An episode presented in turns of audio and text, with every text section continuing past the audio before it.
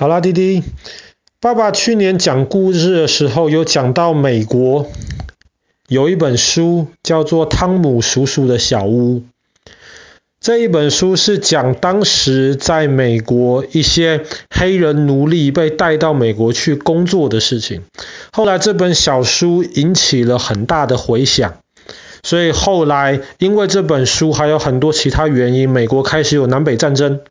后来北边打赢了，就宣布在美国禁止黑奴，在美国没有任何人可以被拿来当奴隶的，不管是黑人还是白人都是一样。在那个时候呢，有很多原来是做奴隶的黑人，那时候美国政府就想要怎么样能够帮助，怎么样来安置这些黑人呢？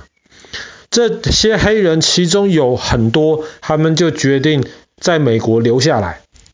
那么今天如果到美国去了的话，我们会发现美国的社会里面其实很多地方都有很多黑人。之前美国有一个总统其实也是黑人的后裔，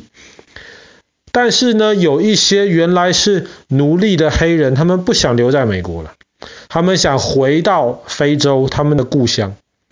所以当时的美国政府就决定了，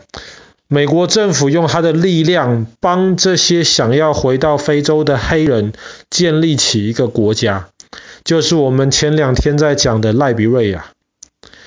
大概在100多年前的非洲，只有2个国家不是其他地方的殖民地，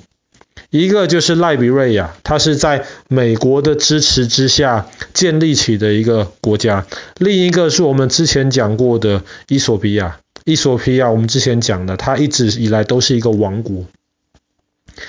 那么因为美国跟赖比瑞亚有很深的关系，所以呢，如果今天我们看赖比瑞亚的国旗，其实你会发现跟美国国旗很像，只是美国国旗上面有50颗星星，赖比瑞亚上面1颗星星。可是除此之外，这2个国旗长得非常非常像。那么赖比瑞亚的首都叫做蒙罗维亚，就是为了纪念当时的美国总统就是蒙罗，所以首都就取名叫做蒙罗维亚。那么当时这个蒙罗维亚，因为它在海边，它有海滩，然后其实它也有很漂亮的风景，所以这个地方就开始慢慢的发展起来，依靠着蒙罗维亚的这个港口，慢慢这个城市变得越来越大，越来越重要，它就是一直以来就是那个赖比瑞亚的首都。在蒙罗维亚其实有很多很有意思的一些建筑物，比方说在蒙罗维亚曾经因为那边有漂亮的大海滩，所以当时就盖了一个5星级的旅馆，那是整个非洲西部第1个5星级旅馆，然后在很长的一段时间也是被认为最漂亮的5星级旅馆。旅馆里面有100多个房间，旅馆里面有很漂亮的游泳池，很漂亮的装饰，然后一出旅馆没多久就看到赖比瑞亚的海岸线，非常非常漂亮。在那个时候有很多美国人以及很多非洲其他地方的人就会到蒙罗维亚这个地方去参观，如果很有钱的话就会去住这个旅馆，然后这个旅馆当时是一个非常重要的蒙罗维亚的一个标志。可是这个旅馆今天已经变成废墟了。为什么变成废墟呢？因为在1989年的时候，我们之前2天也都讲到过，赖比瑞亚开始内战，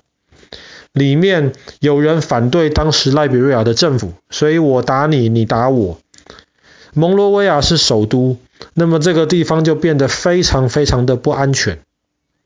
所以当时本来经营这个漂亮的5星级旅馆的人就全部撤退，逃到其他地方去了，所以这个旅馆就开始慢慢的荒废掉。后来有一些打仗的这些士兵，他们就住到旅馆里面去，但是他们因为是在打仗，他们没有办法好好的爱惜这个旅馆里面的设施，后来这个旅馆就变得越来越破旧。等到这场战争结束了之后呢，新的政府又一开始又没有钱好好去维修这个旅馆，所以有很多在赖比瑞亚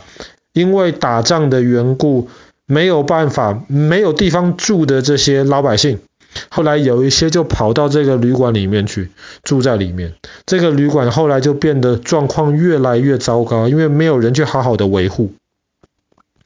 本来呢，有其他国家想要帮赖比瑞亚重建这个旅馆，所以他们当时就把住在里面，没有得到允许住在里面的这一些流浪的人赶出去，希望好好重新整修，或是干脆直接拆掉重建这个旅馆。可是后来因为很多原因呢，这个计划也没有实现。但是因为这个旅馆它很漂亮的这个骨架，8层楼这个旅馆，而且它的地点非常非常好，还是在那边，所以现在这个旅馆就变得有一点像是观光客的景点一样。旅馆前面有守卫，那么一般人是不可以到里面去参观的。但是如果你偷偷给守卫一点钱，这些守卫有时候就会带你到里面去参观。当然，走在这个废墟里面的楼梯要非常的小心，很多东西已经非常的不坚固，因为太久没有人好好的维修。但是到里面去还是可以看得到以前曾经是非常漂亮的那种大圆的那种楼梯啊，旋转的那种楼梯，曾经是很美丽，很多花纹，很多装饰的这个大厅，很大的游泳池，这些房间其实都还在。去到里面参观其实是一个非常奇怪，非常奇特奇异的一种经验。所以很多观光客现在到蒙罗维尔去都会去这里参观。那除了这个废弃的旅馆之外呢，曾经还有一个废弃的一个塔，很高很高的塔，400多公尺这么高。为什么会建一个这么高的一个塔呢？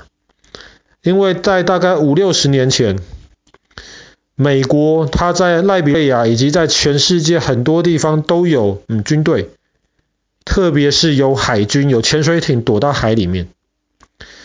可是潜水艇躲到很深的海里面去的话，它就没有办法跟基地里面很容易的来沟通了。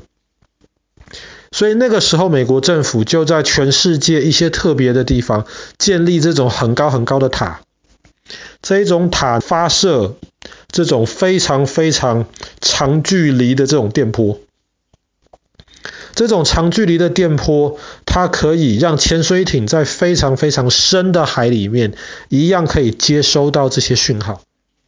所以这些潜水艇就可以跟基地里面的人沟通或者是联络。那也是因为这样子，这个塔才建立。可是同样的，后来